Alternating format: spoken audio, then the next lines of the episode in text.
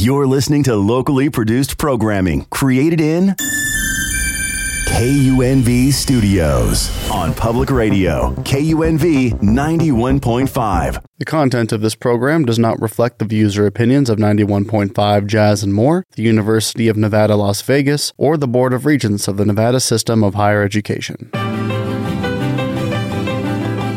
Hi, I'm Charles Stanton. I'm on the faculty of the Honors College of UNLV and the Boyd School of Law. Hi, I'm Gabriella Tam. I'm a fourth year accounting student. And welcome to Social Justice, Social Justice, a conversation. a conversation. Well, good evening, everybody, and welcome back. Uh, I'm Charles Stanton, along with my uh, partner, Gabriella Tam. Hello.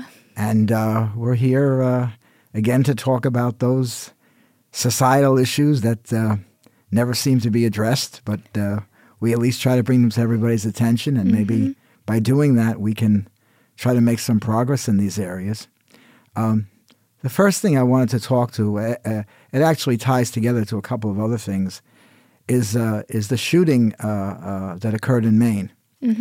And uh, you know, when it first happened, you know, of course, uh, once again, uh, it's another situation where we find somebody who has a assault weapon that they should not have, uh, basically wreaking havoc on a on a, on a small community Yeah. that's uh, understaffed with police and and and uh, law enforcement personnel, and a person basically just you know um, killing scores of people, wounding scores of people, ruining all kinds of people's lives and people's families, Yeah. uh, and yet and yet those people who uh, believe in unlimited gun rights uh, are totally silent. Uh, that that that would that would that would be that would be bad enough. But what's really enormously troubling is the fact that this man was very mentally disturbed, Yeah. that this was known about by his family, that it was conveyed to law enforcement, it was conveyed to the military, it was conveyed to uh, people who were involved in uh, mental health care uh, as to try to find a way that this man could be given you know, counseling and, and mental health care because the man suffered from an advanced uh, case of schizophrenia. Oh. He was hearing voices. He was people were talking behind his back. All the rest of this stuff, uh, and he, and there were a number of instances where he acted out. Um, he was he was part of like a military reserve unit, and he had acted in a very disturbed way when he was there. Um, his family was was was was was subject to to to these uh, uh, actions that were inappropriate, and uh, somehow he also had a live stock of ammunition in his house. He had guns. He had all kinds of different stuff. So when you have a situation like that, and the person is obviously deeply troubled, uh, where is law enforcement? Where is where are the Yeah. Why did no one think to like step in and be like, hey, like, this, this is not a good idea? yeah yeah but but i think i think the answer to it the answer to it and we we've discussed this before in this class in this in this uh, setting of, of our radio show and also in, in the class and and in other places it has to do with a societal indifference Yeah. people are just indifferent. People don't care. People just do their own thing.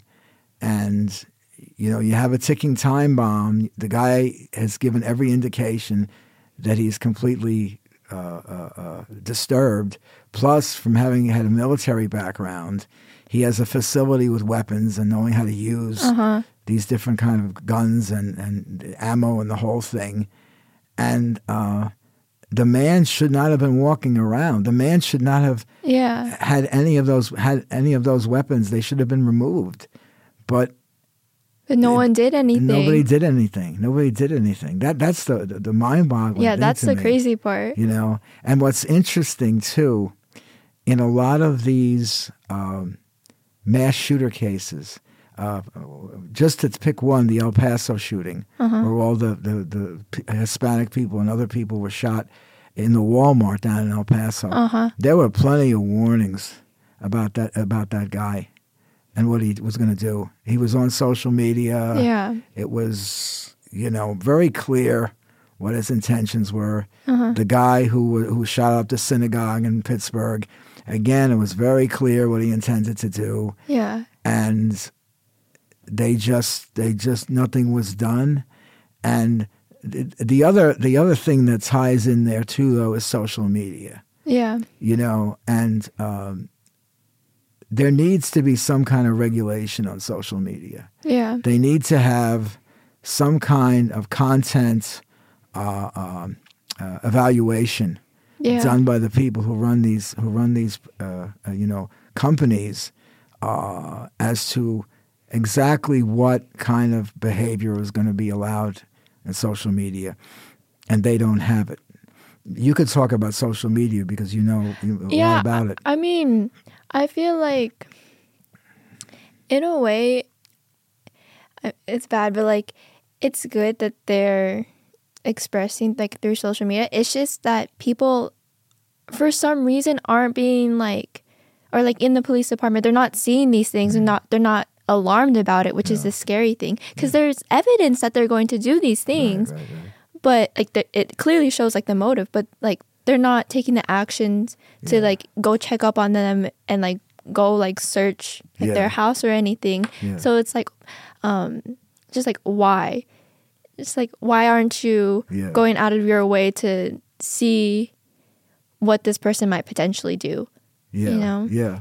Well, in the case, you know, uh, I don't know what the powers that an individual might have. yeah That's not in law enforcement. What Yeah. what they could do, but certainly the powers that be in law enforcement, whether it's the FBI or Yeah. or, or the local police or the state police, there certainly should have been some much more uh, um, investigation No, of this exactly, man yeah. who who had a long record of being deeply troubled, and they they did they weren't they just didn't seem to to care to care about it. And you know, there's been case after case now uh, of the mass shootings where th- there there a lot of times there's a warning given. Mm-hmm. There there the people will telegraph what they're going to do.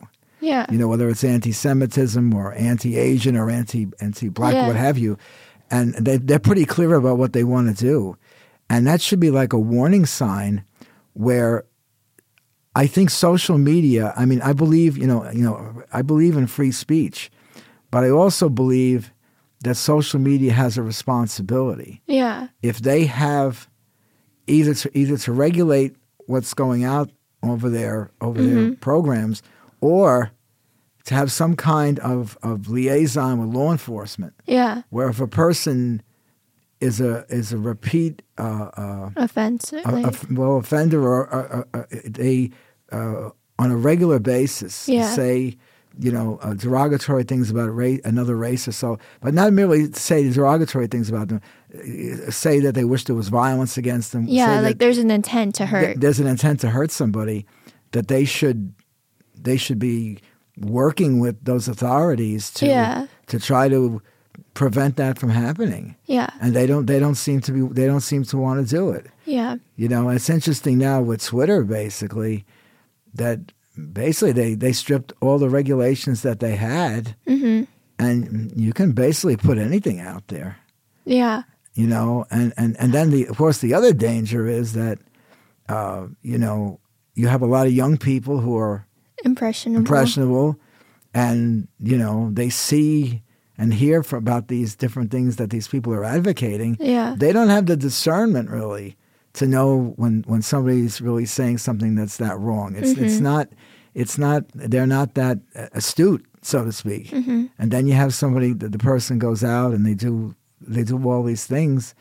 And then they go, oh yeah, you know, well, well, he he- said some things, and you know, blah, blah. yeah, but there's a degree though yeah there's a degree. I mean, and, and in the case of uh, in the case of the guy in Maine, it wasn't so much uh, you know social media per se. It was it was personal interactions with a lot of people. You know, people in the military. yeah You know, people in his family.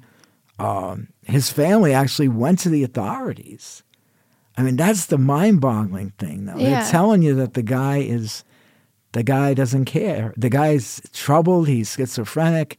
He threatened me. He, we talked to him. Uh, he needed help, etc., etc. Uh-huh. And they don't want to do it. And then, of course, society has to pick up the bill. Yeah. The innocent people who are who were, you know, who were harmed. Yeah, and then it causes people to lose hope in the in the in the system, in Yeah. the police system. I mean, like even in the the a bunch of movies that you've like shown the class, Mm. like the classes that I've taken with you, like it seems that in every not in every, but in a lot of the movies, the police department isn't doing anything, Yeah. and that I feel like tells a lot about how the police system in the United States is, which is really sad. Yeah, yeah, yeah. Well, I, I, I, one of the problems that you have, which you're seeing today, is a lack of police. Yeah, So whether it was the defund the police movement or, or whatever movement it was, a lot fewer people are going into the police to be police officers, men and women. yeah, A lot of people are retiring early, and they're not and they're not getting the amount of people they need. I mean, you look at uh, you look at our city here; we're short of police. yeah, I mean, that we have a we need more we need more police. Um, you know, and, and and the problem is too that what's happening in a number of cities now is they're basically turning over law enforcement, like in Portland, Oregon, to security guards, to, po- to police areas, and and un, and unarmed security guards. Mm-hmm. That they're supposed to they're supposed to, you know, keep the peace. And then the other thing that's crazy about it too is that the response time with like with 9/11, where people call you know 911, and in this article I read in the, in the New York Times, oh, they come back in half hour, 45 minutes, call back. I mean, this is what's going on now. Yeah. Even in this city, you see it. Yeah. I, I, can, I cannot tell you how many people I've spoken to who have had, you know, incidents and problems that were that were serious, and and nobody showed yeah, basically. So so so that's so that's one part of the thread. Then then you go to the to the to the business part of the thread, mm. and that's and that's with GM. Now GM basically, you know, had to or is in the process of probably recalling a lot of the cars that they have because of the airbag situation. Yep. Okay, well, that that's you know that's something that they need to do, but now it turns out that in in, in, in the city of San Francisco, where they had this program uh, of the driverless car, yeah, um, they're basically uh, they're basically have been uh, I guess the program has been stopped uh, by the by the the, the the I guess by the civil authorities and also I guess by GM itself for all the accidents that they're having with the driverless car. But the accidents with the driverless car, this has been going on for a long time. yeah, It just didn't happen the other day. And my question there is, well, how would you how would you be having a driverless car if you found out that on a number of occasions there were accidents and people were going to go into the car and, and, and depend on it, you know, like almost like if you if you wanted to get Uber or Lyft, let's say, mm-hmm.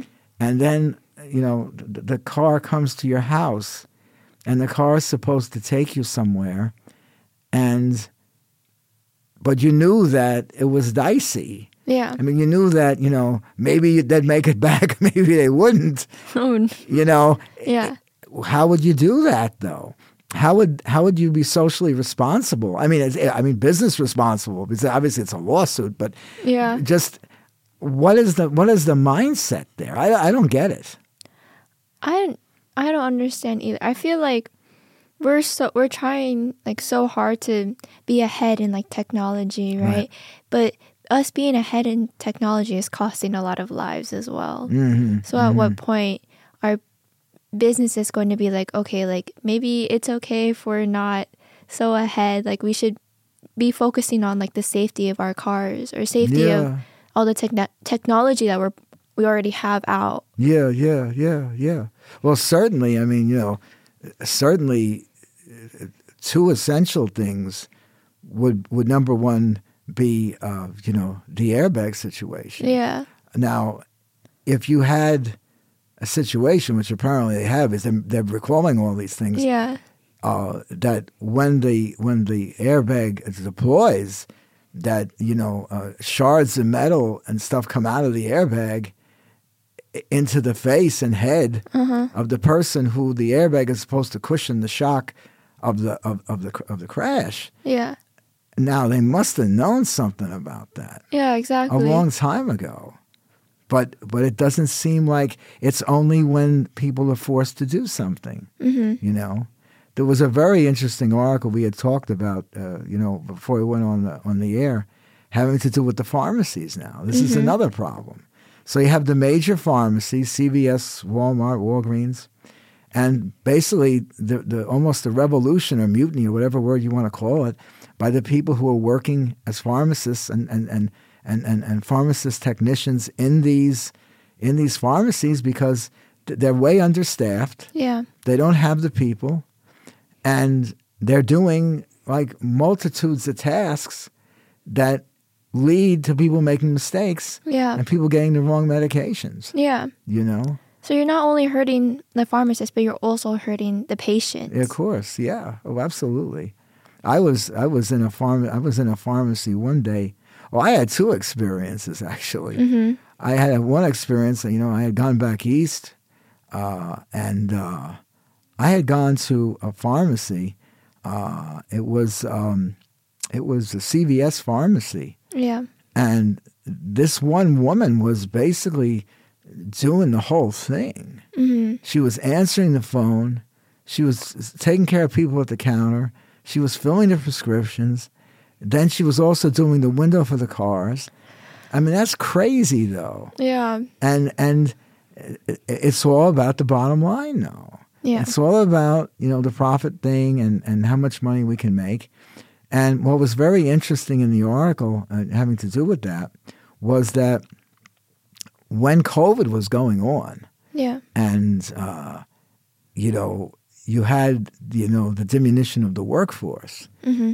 How these people were treated by the management like that they were like uh, in, instead of praising them for you know working under the conditions that they were working the people were basically like castigated by the management Yeah. that they weren't doing enough that they had to do more uh, and uh, and all of that and i'm saying to myself well they were doing a job that was extremely hard to begin with and then Yeah. they had covid and and basically you're attacking the people that are working for you that they're not doing enough mm-hmm. it, it's there's something wrong there Yeah. there's something wrong there And like also not only that, but I feel like like the people who are getting the medications, like if they don't get the correct medications or anything like that, they get mad at the pharmacist. Mm-hmm. They don't get mad at like the the company itself. And I just feel like if I was like the pharmacist, I would, I would be extremely frustrated getting like yelled at by management course. and Yeah, and the patient. It's like both sides. It's like yeah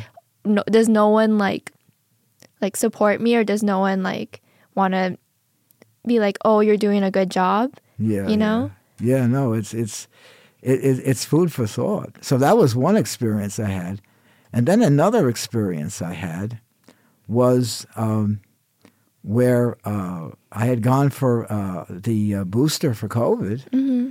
and uh, yeah, well, you know, I went to it on the phone. I to- spoke to everybody, and uh, the person was going to give me a flu shot. okay, so I said, well, I said, if you ha- if you take a look at your records, you'll see that I already got the flu shot, Mm-hmm. and I waited a certain amount of time to Get the COVID to get the booster. COVID booster, right? Well, she had never looked at she had never looked at the at, at my chart. oh dang She was going to give me a second. She was going to give me a second flu shot. so I'm saying no, no, no, no, and and and then like she didn't know how to access the program to to get the record. And this is supposed to be a pharmacist. I mean, come on Yeah. here. What's going on? yeah You know, but but but that's what you're dealing with, though. Yeah. That's what you're dealing with. and i'm sure these people are like extremely tired as well Well, sure. yeah It's it's a very um, it's a very precise job being a pharmacist. yeah It's it's you know it, it's it's getting the right prescription to the right person with the right condition with the right quantity. Uh-huh. It's it's not a joke. It's not like you know you just grab some bag off the counter and, Yeah. and give it to somebody. But it was very interesting because um, uh, they had a, a quote from this guy Stephen Schwarzman. I guess he's in the he's one of the hedge fund people. He's got billions of dollars, and he was like critiquing critiquing the workers' performance during COVID, like that. Uh, uh, the, workers didn't work hard enough during COVID, et cetera. That, that, that the people who worked, you know, remote, you know, et cetera, et cetera. Well, a lot of people that were working remote were sick, Yeah. and they were working from. That's how why they were working from from from home, or, you know, basically they had to cut down the in person staff because of the spread of COVID. Yeah. And here's a guy who's got like billions of dollars, and he's critiquing, he's critiquing people who are just trying to get by, who you know could have sick family members and everything. And he said, "What is that about, though? What is that about?" I feel because it's probably like it's so easy for him to make critiques about like the working class and stuff because he's not in it. So he like he feel, but he feels like he he has a say Yeah, yeah, for yeah. some reason. Yeah, no, it's it's it's it's like a, a, a, they're removed from everything now. Yeah, they're like Yeah, like completely separated from us. Yet they feel like they still have a say on how we work and how we do things. yeah, yeah. No, it's it's it's it's it's really interesting. It's really interesting what that what that mindset is. Yeah. you know, that I'm like an oligarch or whatever I am, you know. No, uh-huh. he's not an oligarch, but, you know, I mean, I'm like a, a person in authority and, you know, but you don't, you don't know what these people actually are doing, you know, how they're living and, and what they're, what they're, uh, uh, What they have to deal with. what with. they have to deal with exactly. Yeah. And, and it's like we, you know, we talk about it in class. It's a lack of empathy, basically. yeah. I think that's a lot of it. I think it's a lot of it. Mm-hmm. It's it's you know when you're going out in the street here and, and you know walking around and you know talking to people and, and observing people.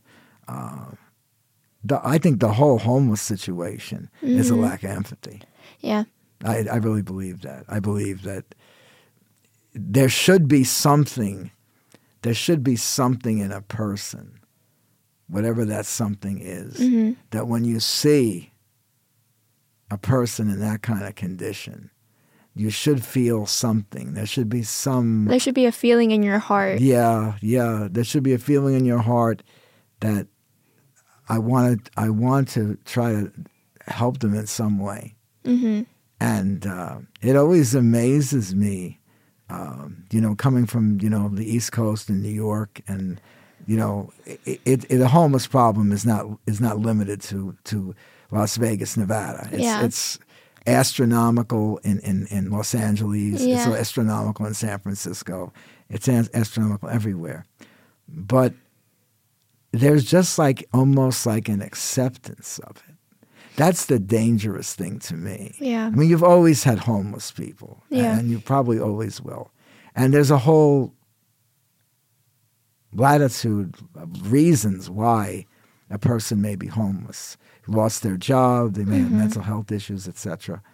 But we have this like huge foreign aid budget in our country where we're giving foreign aid to all these countries.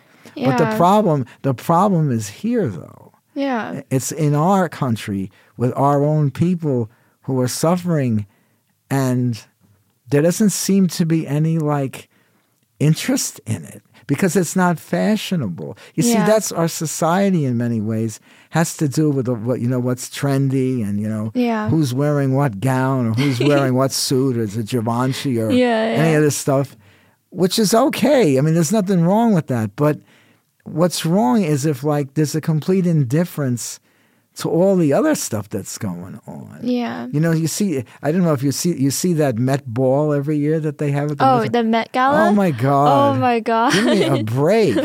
Give me a break. I mean, it's like it's almost like you know they're at Versailles or something when when Marie Uh-huh. Antoinette was there. It's crazy. Mm-hmm. It's crazy. You know, you get all these people in the you know, and and and it's not it's not the celebration part. It's not that you don't celebrate. You know, you know, a nice time or being Yeah. dressed well. It's not that, but it's just like e- everything else that's going on in the world is blocked out yeah. and you're just like you're in your own private, you know, silo. Yeah. And you don't and you don't basically uh, you don't basically have any connection to that. Yeah. You know, and, and and what's interesting to me is I'm sure a lot of these people did not grow up wealthy.